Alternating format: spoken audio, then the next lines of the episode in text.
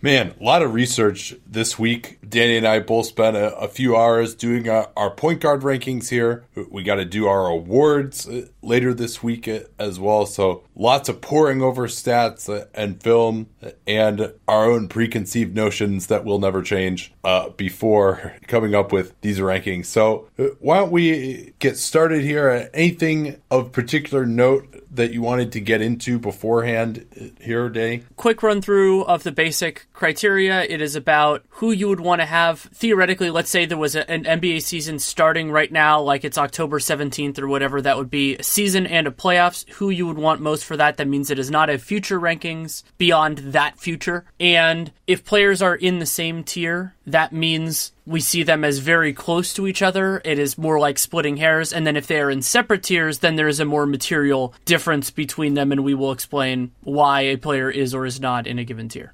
Yeah, when we're talking about point guards, generally, if we put someone in the shooting guard rankings, then they're not going to be a point guard. Uh, you know, I think a lot of it to me comes down to who you have to guard. Some of these players are not going to be guys who necessarily are, are playing on the ball, especially as you get into some of the backups, but they just need to guard the opposing point guard, and so that's where they get shoehorned in. But generally, you're looking at players who can run a pick and roll, bring the ball up the court, have pretty decent passing vision. If you can play other positions, if you can guard other positions, that obviously is going to help you. Also, just a note if you didn't listen to our power forward rankings, Ben Simmons was listed as a power forward uh, there due to his size and who he would normally be guarding, who, what position he would be playing on most NBA teams. Obviously, the Sixers, he plays point guard. And Harden is year. a shooting guard, so he is not here as well. Yes, yeah, Harden uh, was a shooting guard. So, anything else to say, or should we get right to it? Well, one thing I'll say at the beginning is at so at different positions there are different priorities. And at point guard, it is offense first, not only because if you're the smallest guy on the floor, that's something you broadly speaking have to do, but also because defense is less important. So now I, I consider defense here more of a value add on the margins rather than when we, the last podcast we did was center rankings where that mattered a lot more. So even if you had, let's say, the same, let's call it offensive RPM and defensive RPM, even though that's not rankings, that would mean something very different at the center position than at, at point guard, even if you could have, like Nikola Jokic, a center who can run your offense, and there is intense value to that. Having a defensively limited center is very different from a defensively limited point guard, and then also an offensively limited point guard as well. Yeah, I, there's a lot of flux in these rankings yes. below the top 10. I basically, other than John Wall, who, of course, uh, tore his Achilles, he was, I think, number six for me last year, and uh, had that surgery even before then and is projected to miss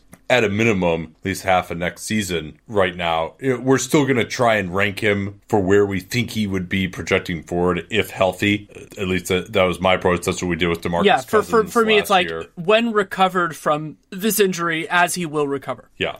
Um, uh, although you know, so we're not ranking Wall as if we're okay. We're only getting a half season him. Certainly, you'd have to price in the possibility of future injuries and rust and stuff when he does, in fact, uh, make his official return. But there's a lot of flux really below the top ten. Actually, I, nobody fell out of my top ten who was in there last year, uh, other than Wall. You know, my all the guys in my top ten this year were in my top eleven last year. Although there is some significant movement within that group, but then really below below that level is where some of the stalwarts that we've had as solid starting point guards who are being paid like it really have had some difficult seasons and have dropped down, and we've got a younger group of guys popping up uh, to take their place. Uh, so let's start with tier one. I'm guessing you are in the same boat as me based on what our top 10 players in the NBA rankings look like. I got Steph Curry alone in his own tier uh, as the number one point guard in the NBA. No arguments here. I didn't even do any stats listings or anything for Steph because I didn't think we needed it. Went through this pretty well in the top 10 players podcast. He is the best offensive guy that fits that fits the description. You know, we don't have to get into the arguments with him and Harden because Harden is ineligible. We we did him at a different position. So Curry is per possession and just overall, and it's not like a lot of the other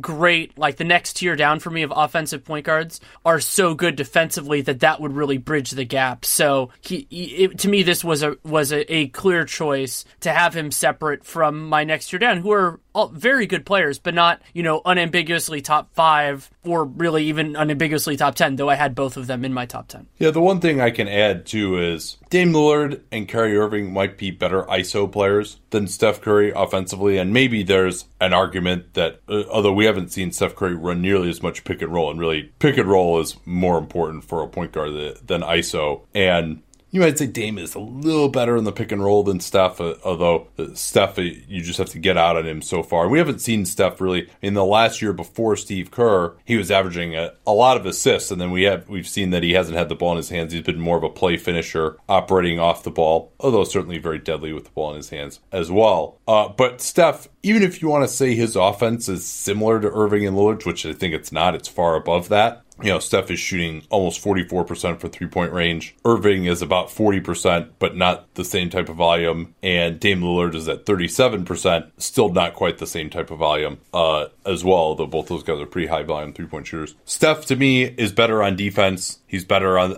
on the boards he's certainly better as a leader than Irving. Lillard, you know, is supposed to be one of the best teammates in the NBA. Irving uh, has come under fire for his locker room antics this year. So I, I think it's it's very clear that Steph is both better offensively and defensively than those guys are. So I think that means we can get into tier two. We've already kind of foreshadowed this with what we've said, but for me, the only two other guys that not only made my top ten but were in serious consideration for it, Kyrie Irving and Damian Lillard. This is a great example of the tier system. I ended up putting just like I did in top ten players, putting Kyrie over Damian Lillard, even though I think Lillard is a superior regular season guy. Just Irving's ability and proven ability to get his own shot to beat elite defenses. That's a marginal a marginal improvement for me there, and I would have no problem whatsoever with with somebody saying I would rather have Lillard for a season and playoffs that come there, especially with the durability element, but also just I mean, it's, it's saying that Damian Lillard is a better player than Kyrie Irving is is a reasonable statement. Yeah, especially I mean, if you look at the talent that Lillard has had around him this season versus the talent that Irving has had around him, and you look at the offensive performances uh, of both teams and how many games they've won. Now the Celtics Celtics have been a little unlucky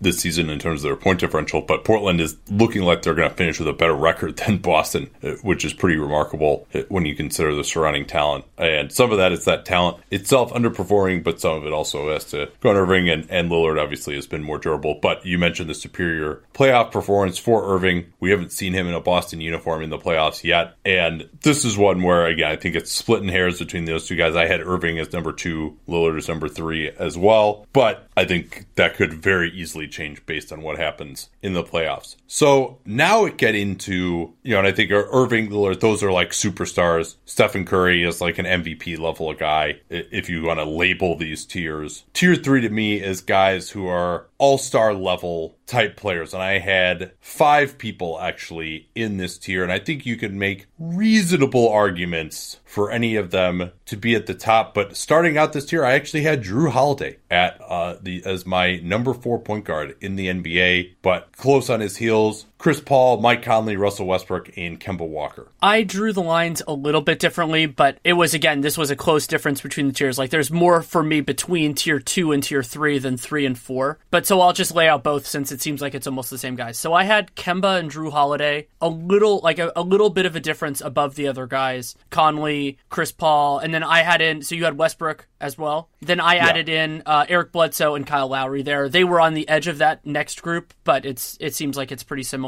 But let's start with Jrue. I think he might be one that surprises people to have him this high. You have him at four. I have him at five. I think that he is an underrated offensive player. It can be hard to parse sometimes because he gets to play with one of the best offensive big men in the league. You know, he gets a lot of his minutes with Anthony Davis. But Jrue has been a capable, been a, like a good creator in his own right. He's an effective scorer true shooting percentage of uh, 56% this year on 25% usage. Assist rate's plenty good. And he's to me the best defensive point guard in the NBA night in night out. And there are other guys with crazy high defensive ceilings. We've seen Eric Bledsoe do it. And if you want to draw the positional lines differently there are other guys you can throw in this conversation. But that is a real value add and something that I, I, I, was thinking about when putting this together is Jrue Holiday would in some ways be an even more it wouldn't be a more valuable defender to his team, but he could be more destructive if the Pelicans didn't have to do things like putting him on Kevin Durant when they play the Warriors because oh, they yeah. don't have anybody who can defend threes. I mean, we saw that when they played Portland, and it was a team system, but Jrue was an integral part in stifling Damian Lillard in that sweep in the first round last year. Yeah. Now, I certainly would understand arguments for why just about anybody in this tier could be a, at the top. That's what the tier is kind of supposed to be. The, the idea that you have a reasonable argument for any of these guys to be higher than the other. That's what makes up the tier. I have Bledsoe and Lowry in their own tier, just a little bit below these guys. Uh, Lowry just not able to create as much with the ball as uh, these other guys. Bledsoe not really either. Uh, Bledsoe uh, has reached a new level this year. He's not really that good of a three point shooter. Defensively, he's really good when he's on ball, a little bit spacey when he's off ball. Uh, you know, he's uh, again has been in this perfect system with Milwaukee to look really good hasn't been at this level before. And at age 29, I'm a little more skeptical of whether he could keep it up certainly the impact metrics for him are very good, but I think that's a lot of that is being on such a good team, such a good coach, such a good system. And, Lowry is just, he would have been right in there in previous years, but when you throw in uh, his waning availability, some of the health issues that he's had, uh, and just his inability to really be the main pick and roll engine any longer, you know, he's still a really valuable player. I like what he can do defensively as a switch guy.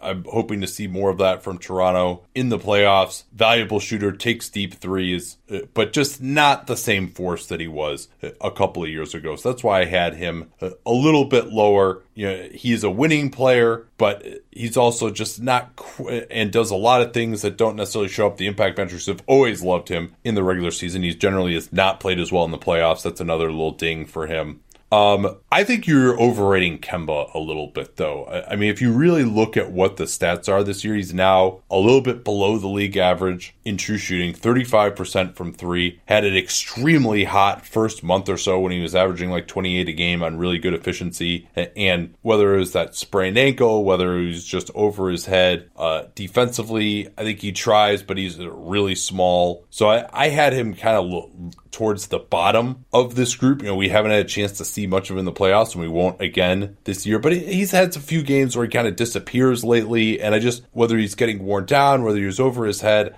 I don't think that both his established level of performance uh, before this year and then throw that in with really his overall stat line this season aren't quite on the level of some of these other guys. I mean, I don't really think there's much of a statistical argument for Kemba over, say, Mike Conley at this point. I do, in that there's a, a, meaningful difference so far this year in terms of how their teams have played offensively when they've been on the floor. And while Mike Conley has worse surrounding talent right now, so using cleaning the glasses filter, taking out garbage time, Charlotte 113 offensive rating when when Kemba's on the floor, Memphis 1076. Like that that's a pretty significant thing. And uh, yes, I would say Charlotte's talent, you know, their other starters are better than Memphis's other starters.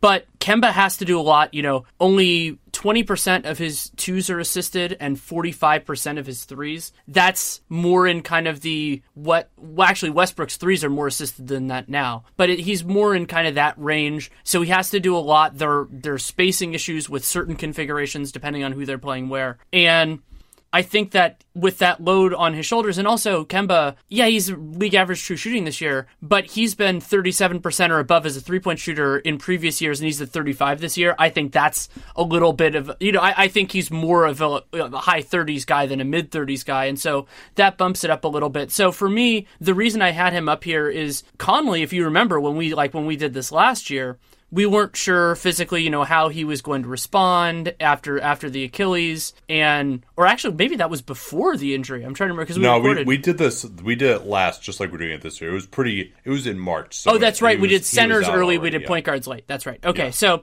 so there were worries about about how he's going to recover. He's had a better year. Conley has than I expected, but for me, I just trust I trust Kemba more. And defensively, at this point, you know, I, I think they're they're not too too different to me as as defensive players between those two guys. The one that was the hardest for me to remove from this group was Chris Paul. But what something that was really surprising to me with Chris Paul when going through it because I, I was I mean my love of, of his game has been acknowledged for a long, long time on this podcast. I had him, I think, fifth best player a couple years ago, and that surprised a lot of people. Is I really wanted to give Paul the benefit of the doubt when I was I was like, oh, let me look at how he's doing. You know, he's a guy that I have an agenda for, so I'm like, oh, let's see, maybe if his post All Star numbers are so much better, I can kind of write off the the thing as a slump. His post All Star break numbers are basically the same as what he did before. You know, in terms of efficiency, in terms of volume, all that kind of stuff. And so yeah, it's true that his rebound happened before the break, so some of that was priced into those numbers. It I, I think while there's a chance that he's a better player than he has been overall this year, I'm not going to to price that in as much anymore because when you're in your mid 30s, you kind of you, you kind of have t- the way the, the regression, the progression to the mean is pulling one direction, but age related regression is pulling the other way. Yeah, I, I totally agree. That's where it's always. I mean, we're kind of in the same place with LeBron at this point, and Paul and LeBron have been two of the more ageless guys that we've seen up until this year. Um, I still like Chris Paul at number five. I think that defensively, he's the best of this group still uh, other than Jrue Holiday. Uh, and and you so you would rather have Chris Paul than Bledsoe defensively? oh yeah, that's right. You don't have him in this tier, so that's different. No, no, I don't. But uh, uh but you can still answer the question. Well, well so do you do you have Paul below? What do you have Paul ranked? I have him seventh, so I have okay. him below. I have him below Kemba, Holiday, Conley, and then I have Chris Paul. Okay. Yeah, I mean, we'll see. Like, Paul can't get to the rim anymore. He still has that great passing vision. See where his three pointer is at. Uh, I really want to see what type of playoffs he has. He does have a history of really turning it up in the playoffs uh, compared to the regular season. And maybe he's saving himself. Uh, we'll have to see how he plays. I mean, you're. I am giving him some credit here for past performance. Still, um, Russell Westbrook at number seven. I think you know shouldn't be a surprise to people who have listened to us uh, all year. You know, I did not have him on an All NBA team. Uh, did not have him really seriously considered for the top fifteen. He's just been too damaging this year in terms of using possessions inefficiently. But he has started to play a little bit better. He's another one of these guys where, all right, he was shooting it just so terribly at the start of the year that you wondered, like, all right, this has to get better. And it has to some degree, but he's also looking again at, at related regression. At least he doesn't miss games generally. You know, he's got that going for him good rebounder, uh, excellent transition, though hasn't been the same level of force to me in transition that he has been in past years. And just takes a lot of bad shots and shoots his team out of it. And then defensively, much was made of him being better. But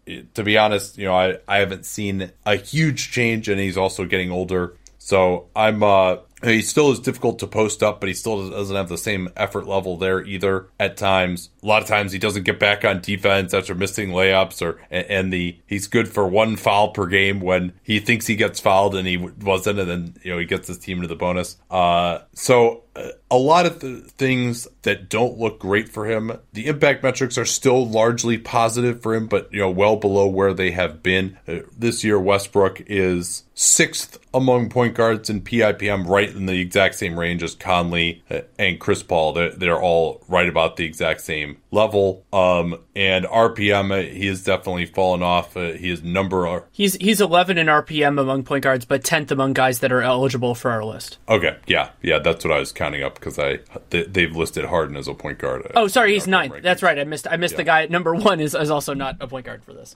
Yeah. So uh, you know, that, and that's uh, really when you look at the efficiency, he's at just got up to 50% true shooting now. It's 5% worse than the league average. 29% from three, which is actually better than it has been. 66% from the foul line, which is so weird. He used to be a money free throw shooter up until last year. Was, I think he's 80% or over nearly every year of his career uh, before that. Well, and so to add on to that, I looked this up. He's taking 7.2 three pointers per 100 possessions. That's a lot for a guy who's making below 30%.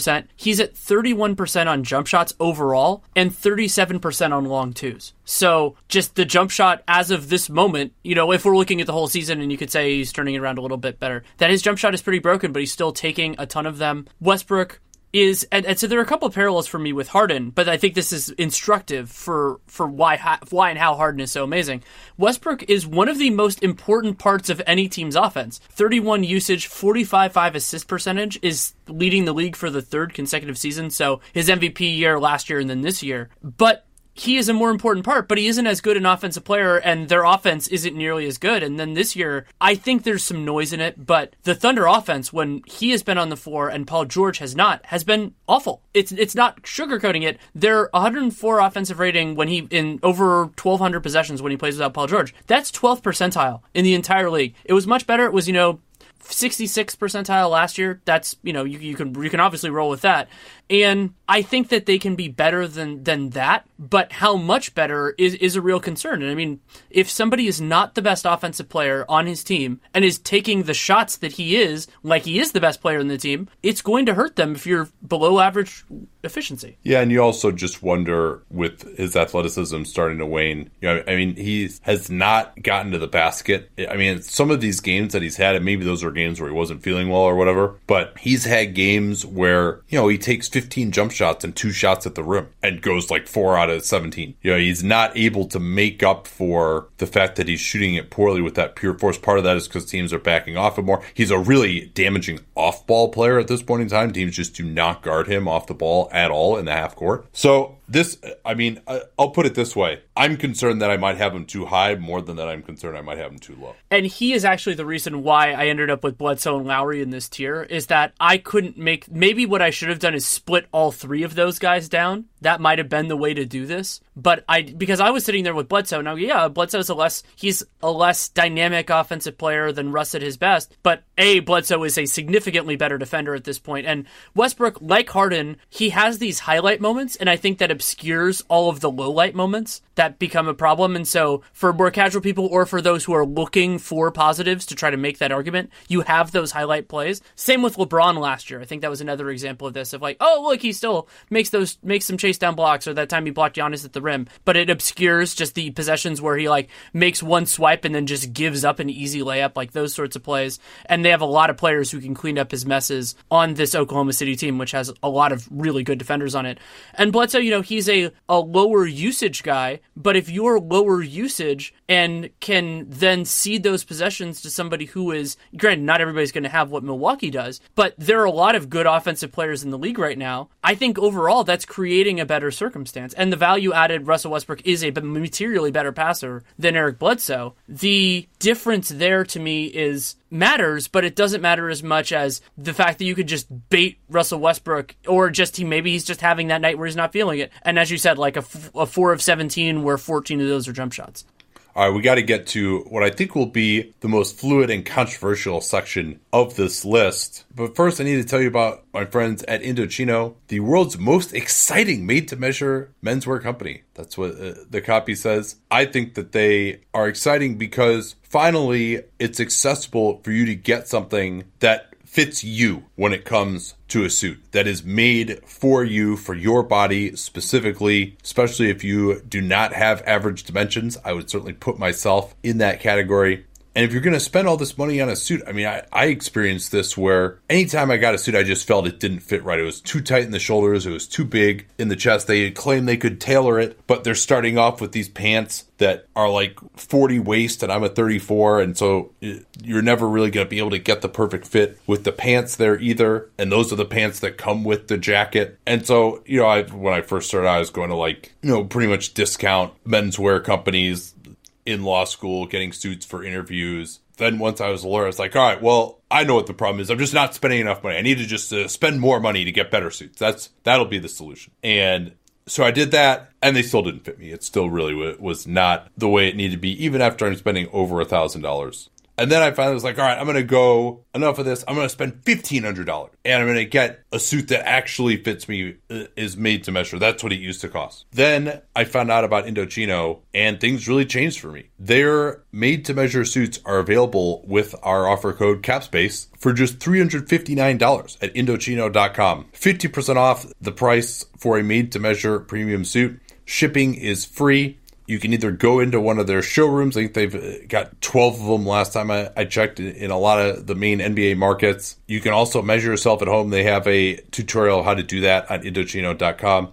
And you can customize everything too fabric, design customizations, monograms, size of the lapels. Only takes a couple of weeks too to get your suit professionally tailored and mailed to you. So really, uh, that's no longer than if you had to get it tailored at, the department store. Once again, Indochino.com promo code CAPSPACE. Don't forget that CAPSPACE code to let them know that you came from us. Once you go custom, you don't go back. Okay, I'm really interested to see how it was uh, that you did this. Now, uh, we've both kind of gotten our top ten out of the way, although I, I had one additional tier to do that that I'm on tier five. You're starting your tier four. So what's up with your uh, next tier here? Wait, I think I'm on tier five as well. Anyway, this was, but anyway, this was the hardest part to figure out because some of the players that were in this group before, like so for me that includes Goran Dragic, who just he's had a, a, rough a rough year due to injuries and also the end of last you know, he didn't have a great close to last season, so he lost some of the difference. His 16-17 was way better than his 17-18. Now that's a year and a half ago. And so this group ended up being overwhelmingly it's a my and mine is four guys, players that were not even in serious consideration for the top 20 last year. So it's big risers, but players that have established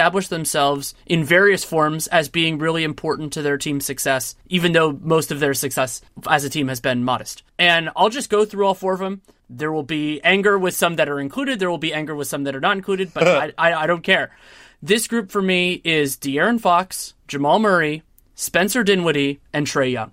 Well, that's very interesting. Uh, and we do not talk to each other about these rankings beforehand. My 11 through 13 is the exact same as yours. De'Aaron Fox, Jamal Murray. In the same order? Yeah, in the same order. I spent so much time agonizing about this. This is hilarious that that's yeah. the way this happened. I, I will say I stop really stressing about the order within the tier after the top 10 or so. so this is the last one where I stressed it. about the order. Yeah. Now, this is funny because so I, I thought of this tier 5 as guys who are you know, above average. Uh, Spencer Dinwiddie, I'm sure many will be very surprised to hear him above D'Angelo Russell. I did put D'Angelo Russell in this tier at number 14, but below Dinwiddie. And they're really, other than the fact that Russell starts, there really is not any kind of a statistical argument that you can oh, make. I, I want to have an for... extended D'Angelo Russell conversation, but I think we should talk about the other guys first, just because okay. we have them above. I well, Fo-. Fox maybe a, a, part of this is that we're looking forward here. I have a little bit of concern that he might be getting slightly overrated, that maybe his shooting is not quite as good. Uh, I do think that what he does for the transition game, I mean, he's a top two or three transition point guard in the NBA. He'd be up there, I think, with Steph and Westbrook, and those are really I can't think of anyone else really who would be up there. Um, so he might even be close to number one. Um, the, the, way he pushes the ball and how fast he is. Maybe Trae would be up there too. Actually, um, I did move Trae out of here. I mean, I do think he's a big time positive on offense at this point in time. The reason I didn't have him in this tier is just that it is hard for me to make the argument necessarily that he's better than D'Angelo Russell right now. Uh, Russell, more assists per 36 minutes, better three point percentage. Trae does get to the foul line more. He gets to the rim a, a little bit more. But as bad as Russell's defense is, and I think it's horrendous still, I mean, he's gotten sub pub, some pub for improving it. I haven't seen, I mean, he was starting from such a low baseline. I guess we'll say that even having a little bit more effort, it doesn't do much for you. Um, but Trae is like just so much worse. I mean, it just generally. Yeah, I mean, he's one of the worst defensive yeah. players in the league, if not the worst. Yeah. So, uh, in terms of high minute guys, um, yeah.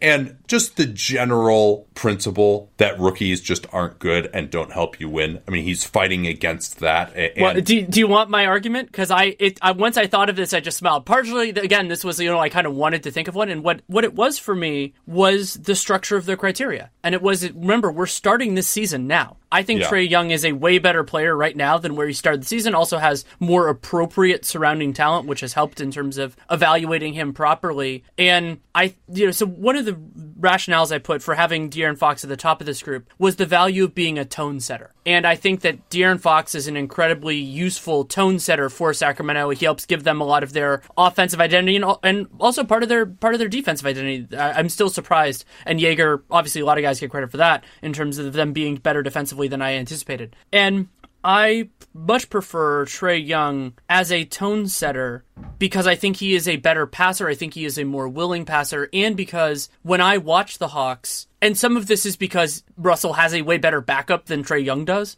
especially now that Jeremy Lin is, oh, is yeah. elsewhere. But the Hawks look like a completely different team in a good way when Trae Young is on the floor. And some of that is, you know, cross related factors like having guys like John Collins out there, and especially now that he plays a lot with Kevin Huerter, who helps their spacing and all of these other things, and, and Dedmon oftentimes when he's available. With the Nets, not only is it the effectiveness part of this, and I want to talk about that too, but the feel of the team. Like when I watch the Dinwiddie led Nets, to me that looks more like an NBA offense, more like a sustainably successful team than when D'Angelo Russell does it. And the numbers absolutely bear that out. Well, it's I think if you could guarantee me that the other team is going to play conventional pick and roll defense and they have a slow center and they're going to play drop coverage, I might prefer Russell. He gets up more three point attempts, shoots in a little higher percentage than Dinwiddie. Uh, obviously, doesn't get to the rim at all. I think I think he's Dinwiddie is an underrated passer, but the statistics haven't borne that out as much. Dinwiddie also has played off the ball, and a lot of times they go to him when the other team is switching. He's playing with the, some of the backups, so the Nets have a, a, good backup unit, so I don't think that hurts him as much. I, I think um, in many ways it actually helps him because yeah. he gets to play against inferior competition. Like that was something. One of the thought experiments I dealt with this was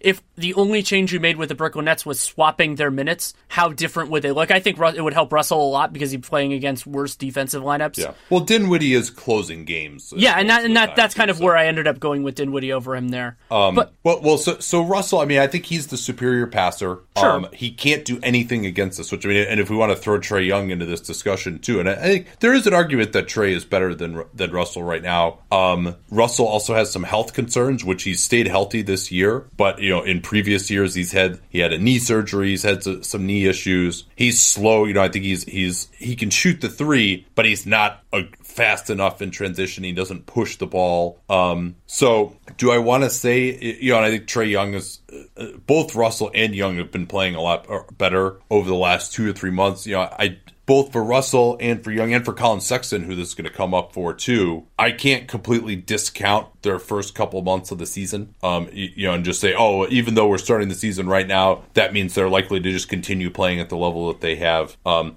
now, Russell, we'll see. He's going to be in the playoffs. So is Dinwiddie. Those guys can really boost their uh, ranking here if they play well. You know, a lot of these guys haven't sniffed the playoffs. At all. None of these guys have been in the playoffs actually uh, that we're talking about here. You could throw Murray and Fox in there also. Um, so yeah, I, I, it's definitely splitting hairs. Maybe I should have had Young in there, especially if we're looking forward. Uh, but I think I ultimately was just like, all right, he's a rookie point guard, and yeah, he's putting up numbers and he's really helping the Hawks offense, and I do think that he's special. But when you just look at some of the execution stuff, also Young's turnovers oh, yeah. are very concerning. Absolutely. Um, you know, again, he's toned that down some as we've gone on here, and he's he's been a big positive effect. But I just I couldn't quite go there with a rookie versus some of these guys who are a little bit more established, even if they haven't been in the playoffs either. Uh, but I totally understand why you could have Young uh, above Russell. Couple and, things on D'Angelo Russell. Why I did why I did. First of all, I think his three point shooting is real. He's taking a ton of them. 36% is in line with what he's done before. The mechanics of his shot look great, and I have I have no opposition to it. If he, I wouldn't be surprised if he does something similar to this moving forward over the next couple years. Maybe he'll even improve over time, as many guys have. You take that and you you consider that, and it is important to acknowledge. And he's capable as a, you know he's a, a good pick and roll operator, especially when the other team isn't switching. 67th percentile there as a scorer, and 65th I think overall, including passes, middle of the road, and isolations. So you take all of that. There's some real positives with him. D'Angelo Russell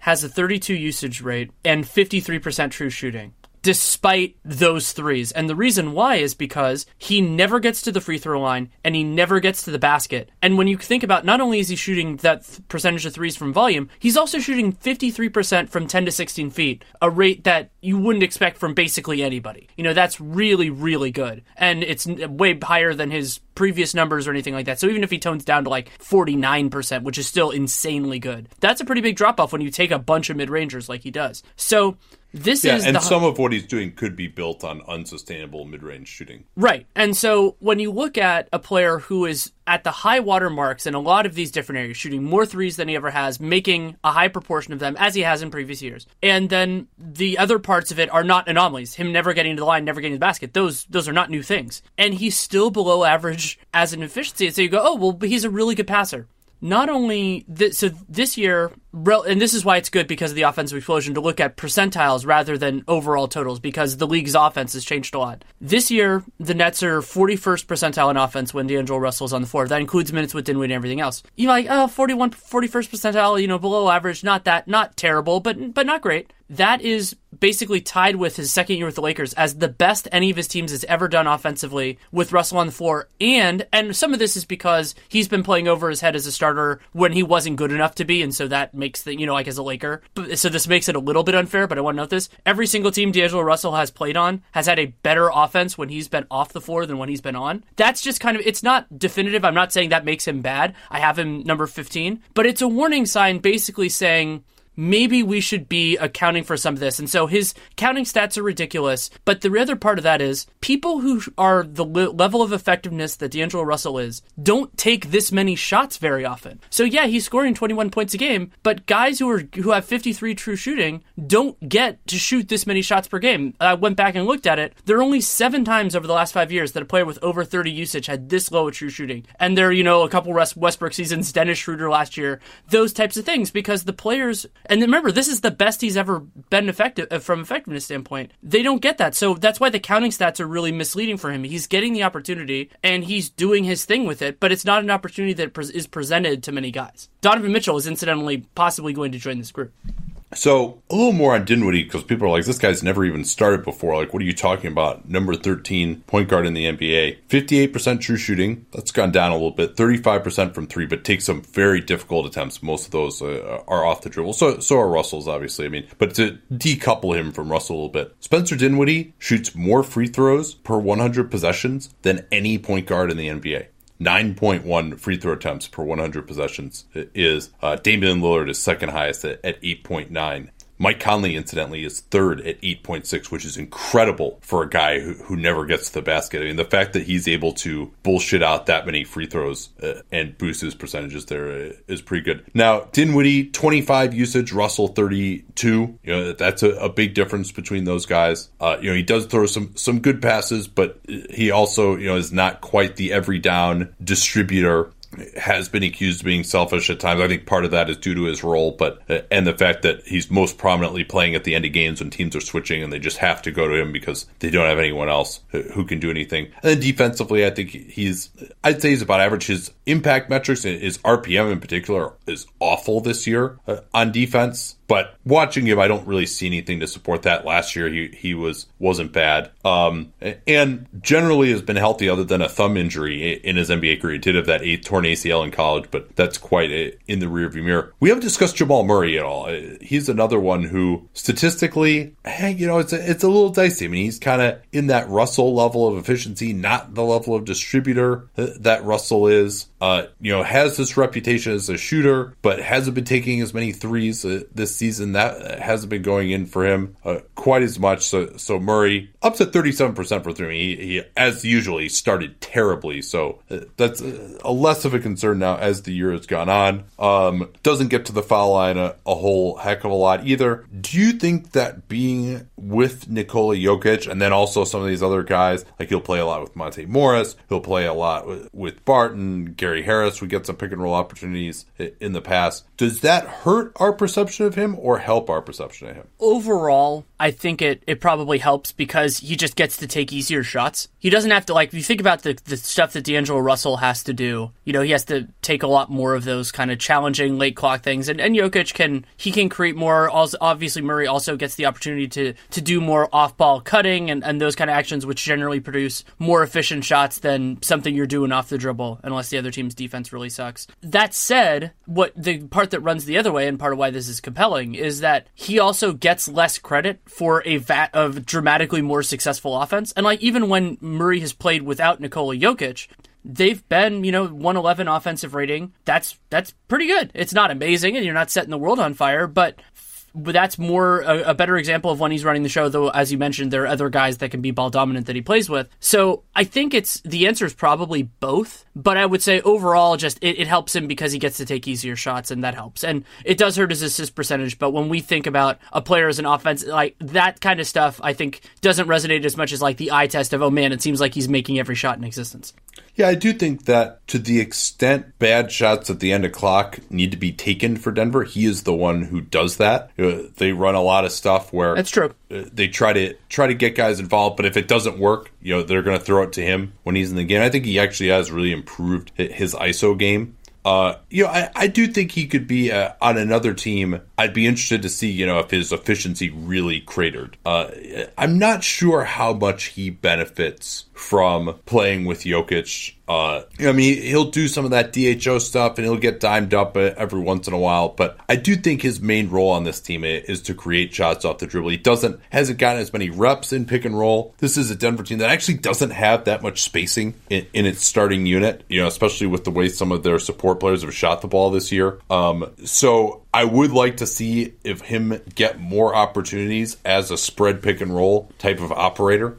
Uh, and so I think he could actually look better on another team that needed him to do more. But you know, do I? I wish that in the slightly smaller role, he's at twenty five percent usage still. I do wish he could be a little bit more efficient, either shooting the three a little bit better, getting to the foul line a lot more. You know, I, I think that's maybe if he had the ball in his hands more, he might learn the tricks a little bit more. But you know, these are kind of, you could make these kind of arguments and excuses for a lot of players. You know, so perhaps he, he's a player that I've liked. Maybe we're overrating him a, a little bit due to his skill level and the aesthetics uh, of his game. Um, but he's also, you know, he's been a high usage player on a team that's done real well. You know, and there's really, if you're going to look at the guys below him, you know, who falls into that category, really? You, you, know, I mean, it does. Part of the reason he's this high is that it gets to be a weaker group uh, here as you get into the teens, you know, perhaps than it's been in the past. You know, you don't have guys like Dragic and Teague, you know, these guys who are long, you know, George Hill when he was going well a couple of years ago, guys who are long time established starters who are solid pick and roll operators. Like, you don't really have that, uh, guys who've been in the playoffs have been okay. You don't have that group really anymore the way you used to. No, and the and the young guys that have made their rise, it's a little bit different. And then there there isn't necessarily a next group behind him. There probably will be. We'll see what guys like Collin Sexton do. How weird is it that the kind of the guy who I have the least question marks about in this group is the guy who is a second year player who was just awful by a lot of measures last year, De'Aaron Fox. By every measure. Yeah, I mean he was an year. RPM just just sieve last year and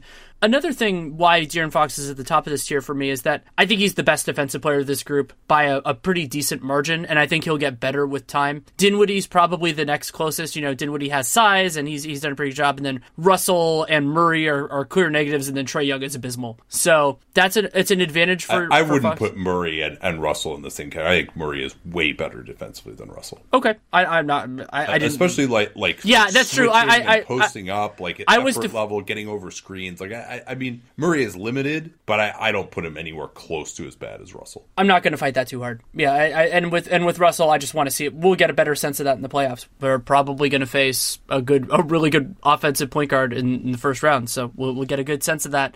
But I think we can we so I ended up just for the sake of bookkeeping, our discussion. I'm realizing how close it is between Dinwiddie, Trae, and Russell. I moved Russell back into this tier. I had him there originally. I shouldn't have. I was just angry and moved him down. I shouldn't have done that. So he's he's fifth, he's 15. He's in this tier, and we can. So I, I think we've talked about those guys enough to get into the next group that I had. What I the the label that I put on them was solid but unspectacular starters, and that's players who are you know you're not you're not going to say oh that guy you know maybe some of them you could say would be better as a backup just because almost everybody would be. But if you have them on your team they're going to start and but you're probably looking for an upgrade if you want to be a really really competitive team yeah. And my it's it's six guys, all of whom are veterans, you know, been in the league for a while. Ricky Rubio, Goran Dragic, Darren Collison, Jeff Teague, Patrick Beverley, and a prominent riser among the veteran group, DJ Augustin.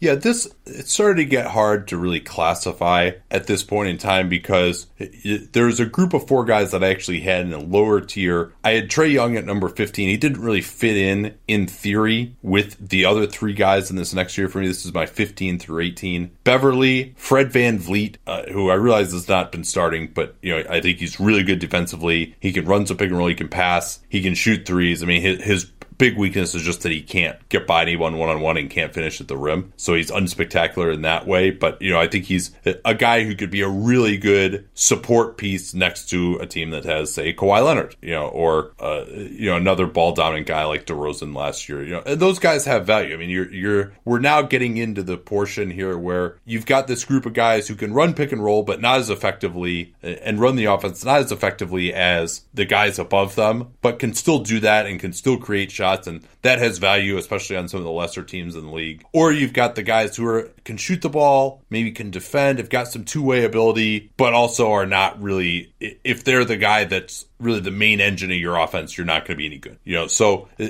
how you balance between those two types of guys, you know, I think the guys who are a little bit more off ball players, uh, shooters, defenders, those guys work better on winning teams, but you throw them on a losing team and you wouldn't win as many games as if you had some of these other guys. So I had that group uh, of Beverley, VanVleet, and Rubio above this other group of guys that I labeled can they stay healthy? And I had Goran Dragic, Jeff Teague, Derrick Rose, and John Wall in that group where any of those guys, yes, even Rose, uh, although you know his health is a major concern even this season, uh, those guys would probably be better than that group of guys above them. But when you throw in the, the health concerns, the decreased performance, age, there's just too many question marks to have them above these steadier guys, in my opinion. That's fine. I, I just, I kind of priced that in a little bit. Yeah. And maybe so little... I understand why you're, you're, you're splitting arrows. I, I, guess VanVleet maybe is someone we should talk about. Yeah, so I have, I have, a, I have a sub tier, I think, which is kind of going to bridge the gap between these, where I, I called it, yeah, I guess, where it's like guys that are starters, but I'm just less enthusiastic about it. And that group kind of covers some of the other guys that you mentioned. So for me, that's Fred Van VanVleet, Derrick Rose, not in order, Reggie Jackson, and Dejounte Murray. I think Dejounte Murray would have played his way above this if he had been healthy, but yeah. he didn't. So he did. And that that's kind of for me that's more extrapolating Dejounte Murray in in 16 17, sorry, 17 18 to this theoretical season that was going to start. Like I, I could imagine him being a lot better. We saw his jump shot improving in in preseason, so there there are definitely some encouraging signs there. But yeah, that group of guys that are they're talented and to me those guys are better than the next group down that I had was I called it solid backups that are eh, starters and usually that was guys that are flawed enough on one end of the floor. Oftentimes for me those were guys that were better defenders than offensive players. Were there are teams that just can't start them. Like Cory Joseph is a great example here. I love Cory Joseph. I love his defense, but there's a whole subset there's a whole set of teams in this league that can't start him because he can't create enough reliable offense. Now, there are other ones where he's a wonderful fit. You talked about this with Fred Van VanVleet. Incidentally, you know, those two guys have have played on the same team and all that other stuff. I have a lot of former Spurs in these categories as well. So yeah, that we drew the lines differently, but I think the thought process is pretty similar. Yeah, I had VanVleet above Joseph because of his shooting ability. You know, there's a little bit more plug and play adaptability there. Um, I also had a group that was next year. I did have DJ Augustin this. He doesn't really fit with the other guys as kind of young guys who, if we take the next step that we project for them, you know, could move into the solid starter category and that is Derrick White, Dejounte Murray coming back from the ACL, although important not to overrate where he was. I think he was, you know, was not shooting the three at all last year. There was hope that he was going to improve, but then it, he tore the ACL, obviously. Uh, the two point jumper was coming along a little bit, but like when I saw him last year, he wasn't even really working on the three pointer. Uh, so he's got a long way to go in terms of his uh, adaptability to other systems, but it's looking like a defensive monster and, and, has a lot of athleticism. But and it's young enough with the torn ACL that I don't expect that to materially affect his future, other than just that you know he lost a year of development time. And Lonzo Ball is in there, and while he stayed largely healthy in his career, unlike some of these other guys, uh, Derrick White being in there too, who's had some issues with his foot, Terry Rozier, just because of some of his performance declines this year, I had in this group too. I, you know, I'm not ready to declare him as a solid starter. He's kind of right on the borderline for me, but he he is someone who has some of that plug and play adaptability as well. He's not a good passer, he's not a good finisher, but he can shoot the ball, and he also is a very solid defender and athlete. Okay, so how how I divvied it up was a little bit different for me. It was more thinking about minutes. I thought about more in terms of minutes per game. So it was guys that my next group was players who you're probably more comfortable giving them between let's say 15 to 25. But if you have to scale them up, you wouldn't be super thrilled about it, but you probably could. And it's a, a bigger group. It was my 26 to 39 guys, but I'll rattle through them pretty quickly. We'll talk about some of them. Some of them you've already mentioned, but I'll just just so they're all out there. Satoransky, Cory Joseph, John Wall. That I, that's my projection on where he'll be after the recovery. He could end up being a tier or two higher. I'm just not sure yet.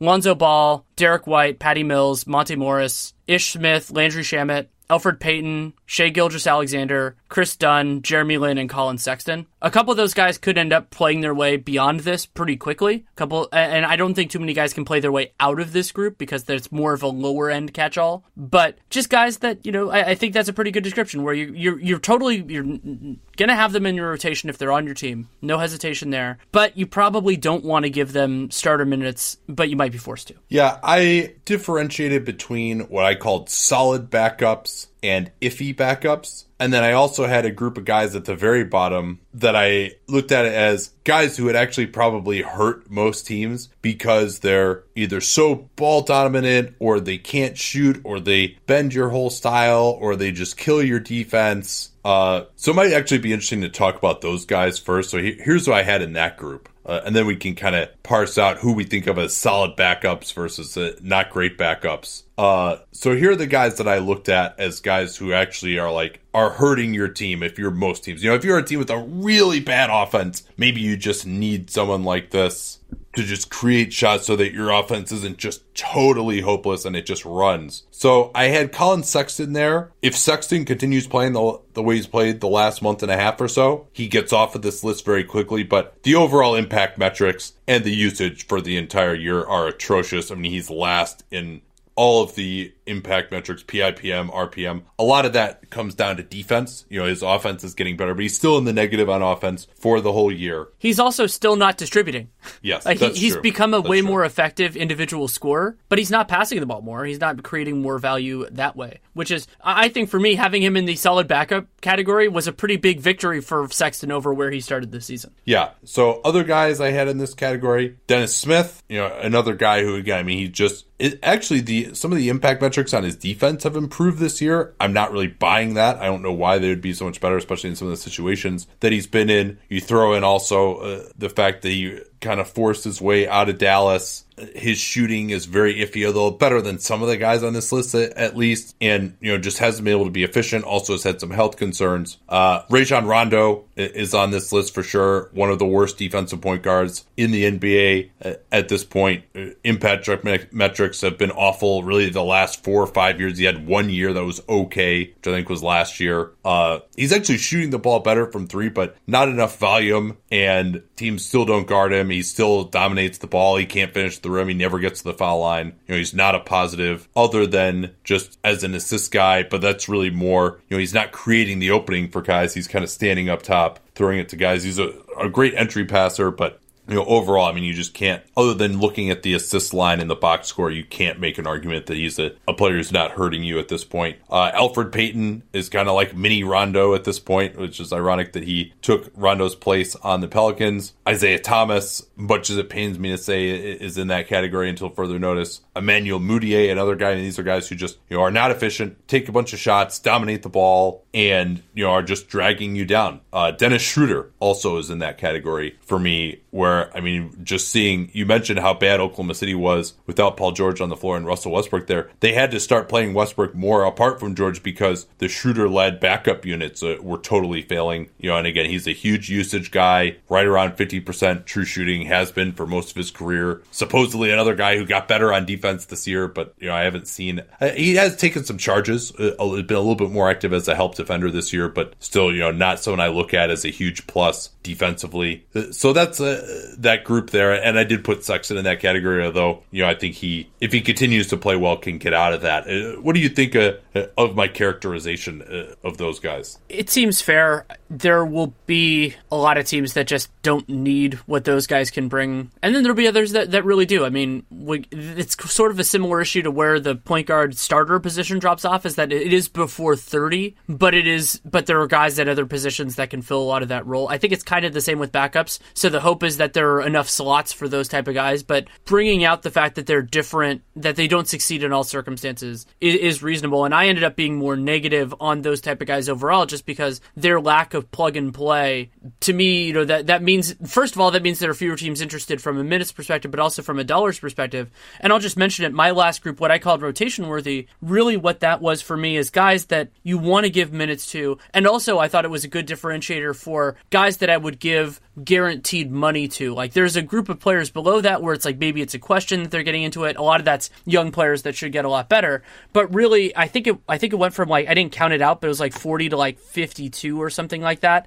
And that that's about right in terms of how many capable backup point guards plus starting point guards there are in the league. So I wanted to go through my differentiation here, and you could just uh, I'll probably give a sentence or two on each of these guys, uh, and feel free to stop me if if you're in substantial disagreement. So Here's my list of solid backups, and I'll give my list of iffy backups. We're actually going a little deeper uh, on this group uh, than at some positions. Uh, so my solid backups, some guys who have uh, have been starters, but you know ideally you'd want them as a solid backup. Darren Collison always shoots it well from three, never gets enough volume, just doesn't have a versatile enough jump shot. Not a plus defensively because he, he's too skinny.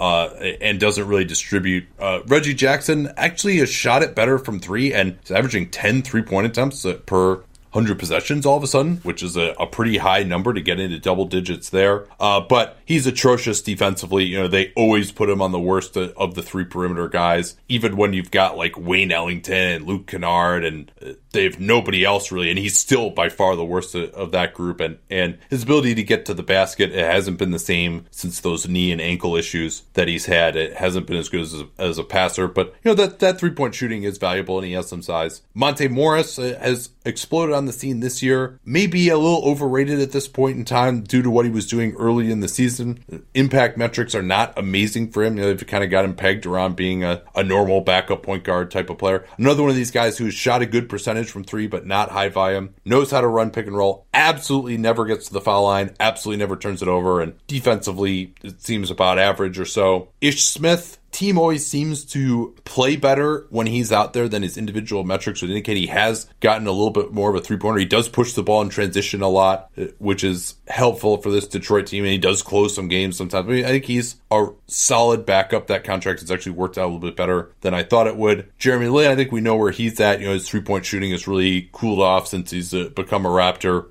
Uh, Shaz Napier has been third string in Brooklyn, but has filled in just as capably as we thought. Solid shooter, pick and roll guy, undersized on on defense you know, not a starting level of player, but can fill in capably as a backup. Cory Joseph, we talked about already. And these guys aren't necessarily all in order either. Uh, Delon Wright, we haven't mentioned. The three point shooting, both in terms of volume and percentage, is rough. He's under 30%, shoots one of the lowest three point attempt rates among uh, this group of point guards, but has really nice size defensively. He's a shark in the passing lanes, very crafty finisher, not a starting level of guy, but again, it's something I think you'd be happy with as a solid backup. Thomas Satoransky, another one of these guys who shoots it well from three, but not a high percentage. And but he just knows how to play. He's not a great individual defender, very good team defender, plays hard, uh, has some size and athleticism, can switch a little bit. Patty Mills, great shooter, but uh, undersized, but a solid point guard option. You know, he, he's kind of waned a little bit on defense as he's gotten older. Jalen Brunson has been a really nice surprise after a terrible summer league. He's got ruggedness, size, can get to the rim to some degree, uh, even if he's you know with just strength. He's distributed well. He's been, I, I think, a tough guy on defense. Shot it better than we thought he would. So I think he, he's looking like a, a, solid backup point guard going forward. Seth Curry's at 40% from three, not a traditional point guard, but I mean, when you're shooting it that well on that type of volume, you know, you're certainly a, a capable backup. Bryn Forbes, kind of the same thing. He's a little better defensively than Curry, but you know, not a pick and roll guy, but shoots it really well from three. He Could be a complimentary guy, even though he's starting. Uh, I think him more as a backup. And Tyler Johnson, another guy who maybe is above some of the people on this group, but just can't shoot it, or, or I'm sorry, hasn't been able to stay healthy enough. Uh, and you know, I think defensively he's better. He can shoot the three. You know, he's someone who could maybe fit in a starting role if he could ever stay healthy for long enough. Um, uh, what I want to ask you about, I don't, uh, it might have just been that I missed it. Did you mention Shai? He was a hard guy for me to play sometimes. Yeah, I I did not mention him. I meant to put him in there. I had him in my notes. I, I would put him in the. Oh no, I do have him in there. I have him in the iffy backups category okay. right now. Which, which you know, another thing, rookie point guard. He's someone who I think could get a lot better, but he's just a really really difficult fit right now because while he shot thirty eight percent from three, the volume is extremely low, only three per hundred possessions. You know, that's very low uh, compared to where some of these guys are. And you know, his pick and roll game, he's not going to put a ton of pressure on the rim. He's kind of crafty. He can get to spots. He can shoot in mid range. I think he can be a plus defensively soon. Although you know I'm I'm always skeptical of rookies there. So uh, the impact metrics have him very low. You know he's in the 300s in PIPM. Uh, part of that's because he's played with a starting group for the Clippers that's been pretty limited. You know, he's playing with Gortat. He's not doesn't play as much with Lou Williams. He closes some games uh, on occasion, uh, and certainly a promising player. But I think uh, if we're talking about what he actually is right now, uh, I don't want to go too crazy about it, uh, especially due to the the fact that he's a really tough fit due to his ball dominance, not being particularly efficient, and not being able to shoot the three when he's off ball. I'm trying to think about if there's if there's anybody else that we that we really need to discuss. Yes, I, I mean, did you have anyone that you felt would be kind of a solid backup that I didn't mention that, that you're higher on? Maybe I mean I've got another group of guys who are kind of like, all right, you know, they're decent as a stopgap backup point well, guard. so one guy that uh, it's it's funny because I brought up Shai, another guy that I had a challenge with, but I had in this group just because he's so damn good as a shooter. Is Shamet? I mean, I just he's well, Sh- Shamet's a shooting guard. Okay, yeah. fine, I'm fine with that. yeah, sorry, he's, he's playing. It's it's possible because I don't think we talked about him in the shooting guard, so I'm just yeah, like, he, oh, I'll put him in. Here. It's yeah, it's weird that he is and we did shooting guards much earlier too. Exactly. So like he hadn't played enough at that point for us to really talk about him. So I maybe I included him partially for that as well. And also the Clippers are running this three guard rotation and it gets a little bit confusing to try to ascertain roles for all those guys. Yeah, I, I mean I think he you know as a starting shooting guard he's someone we would talk about in the shooting guards a little bit more. But yeah, I mean I know he's listed as a point guard on, on ESPN and he was talked about as a point guard coming out of right. And and I think that's what that's what Philly intended for him. I mean, granted, the, again, I think Philly intended for him to defend point guards, not to run their offense. That's part of the reason I use that distinction. Yeah. Um. Yeah, I think that's what I. So uh, biggest risers and fallers here uh, for you. De'Aaron Fox, I mean, is, is the most Clearly. prominent one. I mean, that's going from going from being like I, I think I had him in one of the fringe tiers just because I liked his game going back to when we saw him at the Hoop Summit, but not not like oh he's playing well right now. He's an important one. Jrue Holiday took another rise. He went from tier three to tier three to now, but that's like I think he went from like nine to five. That's a pretty big jump in terms of that significant in terms of significance. No, I think I think I did Dinwiddie like sixteen or seventeen. You were higher on him last year than I was. Trae Young, obviously, but he wasn't in the league last year. D'Angelo Russell, I mean, pretty big jump for somebody that you and I are both lower on than almost everybody. Yeah that to yeah, go f- like he's been better than we expected, but we're still lower on him the, than most. I think right. I think that I think that's fair. Augustin, notable riser. I mean, and, and I always like it when a veteran. We talked about this with his teammate Nikola Vucevic yesterday. Vucevic, sorry. That I like it when a veteran really shows a lot more, and those guys have both been so integral to Orlando's success this year. I mean, Derrick White just proving it a little bit more. I've really liked his defense. Derrick Rose. Derrick Rose, yeah, another good one. Yeah, I mean, it, now still obviously some health concerns there. Um, let's see if there's anyone else. I mean, Monte Morris was completely yes. off the radar, and you know we didn't even talk about. He was on a two way last year. We didn't even talk about him last year, and now he's uh, is uh, certainly a, a solid backup that they can feel good about going forward. How about Fallers? Westbrook, I mean, going from I think he went from six to nine for me. That's a, yeah. that's that's an important drop, and I mean we'll we'll see whether that continues. It might just be that I'm selling stock too early. I, I don't think so. That's my, my instinct on it right now. Lowry dropped from I think seven to ten. That's another important one, and yeah. and this and ten might be the high watermark for him the rest of his career. Like I might sure. just be again, I might just yeah, be I mean, high. It, it's hard to see how he he just can't do enough. Uh, yeah, like I, am fine with him being ten right now, but I'm acknowledging yeah. that if like when we do this a year from now, it wouldn't surprise me at all if he's further down in the list and possibly significantly so.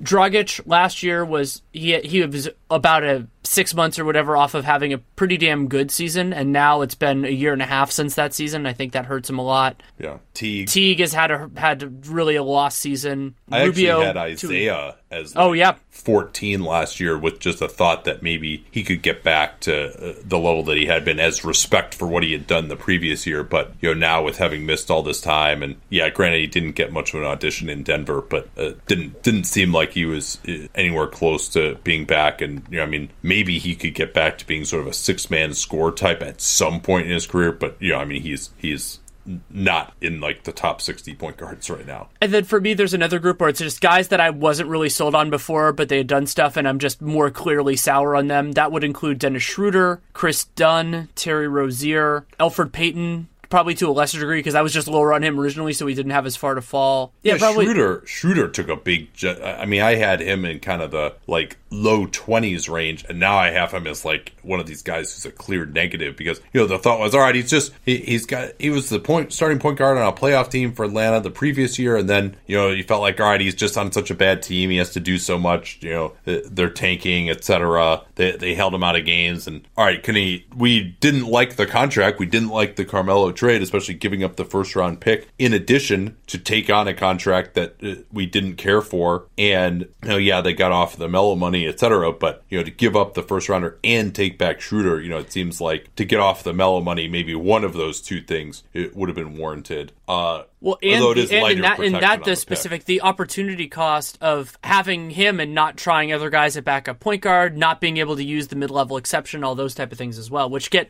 undersold in the Schroeder trade, but are real consequences. Yeah, uh, that's uh, definitely the case. So, I, I, mean, Schroeder just has not. Uh, now, granted, you might say that he was in a better position to succeed offensively in Atlanta last year, where at least they had a few shooters, than on this backup unit in OKC that just, you know, when Paul George isn't playing, they have nobody who can shoot. But nonetheless, uh, he is. But I, but I think the point is like even ignoring contract, why would you take that gamble? There are a lot of other like like skilled guys that have more upside or just don't bring as much of the downside. We also hope that he would be better defensively. He did have some some signs early in the year, but I'm not really moved by that either. Big faller for me, someone we haven't mentioned yet was Tyus Jones. I had him in kind of the solid backup category last year, someone who could maybe mature into being a low end starter, and and he's had plenty of chances this year with the injuries to Rosa and Teague, and it, it's been a real struggle for him. Some of his stats: 48% true shooting on only 14% usage, not taking any threes either, only four per 100 possessions. That's pretty bad. It, assist rate is relatively high, but only 40 four percent from two. He doesn't really get to the foul line. Two point three free throw attempts per 100 possessions. Just an, an, atrocious season for him going into restricted free agency for someone with we thought at least could be a high end backup and who played very well. And they played really well with him on the floor a season ago. He's also had some injury issues as well. Maybe that's part of why he just hasn't been able to make shots. Yeah, and some of these followers, I mean, I mentioned Rozier and Delon Wright as well. Just I'm just not as so like I thought. I thought there was maybe more upside than they have shown this year, and both of them have had opportunities at least a little bit. And they're going in like Tyus Jones into restricted free agency, and I'm going to be watching to see what teams take something more positive away, or if they just kind of end up in the situation where nobody gives them a great offer, and then either they take the qualifying offer or they get get a sheet that's so mediocre that their team matches on it not enthusiastically. Like that that's a possibility for Terry Rozier now. I granted I expect, you know, the any it only takes one or it only takes two idea to take hold with Terry Rozier in particular, but it wouldn't so so I acknowledge that, but I, I'm I'm not entirely sure that it will. Another faller, Chris Paul, down to number five, and that might be a little generous to him. A riser, I forgot to mention, is Kyrie Irving, because we did this last year. I think when he had already had that surgery, there were some real concerns about his health. He's come back, hasn't, you know, he's missed a few games. I think he's always, that's always going to be the case over his career, but he's playing at a really high level again. I had him at number two as opposed to number five last year, moved up a tier as well. Um, Quinn Cook is someone I think who is a solid shooter and scorer, and I think you know, and he doesn't have size, but I think he gives a decent effort defensively. He's someone who, to me, would be a good fit as a backup point guard in a larger role provide a little bit of scoring and shooting, but you know, and also can play next to someone who's a little bit more ball dominant. He's, he's not a good passer, obviously, uh, but he, he's someone who I think you know could be a backup point guard at least who can guard the other team's point guard and play next to another creative. Like I think he would be a nice fit as a backup point guard on like a Philly or something on a minimum contract. You know, much more so than say T.J. McConnell, who you know the other guy had in kind of this iffy backup category of just being a little bit too limited and his game hasn't really evolved much. Um, who do you see as the guys who could rise up the most next year?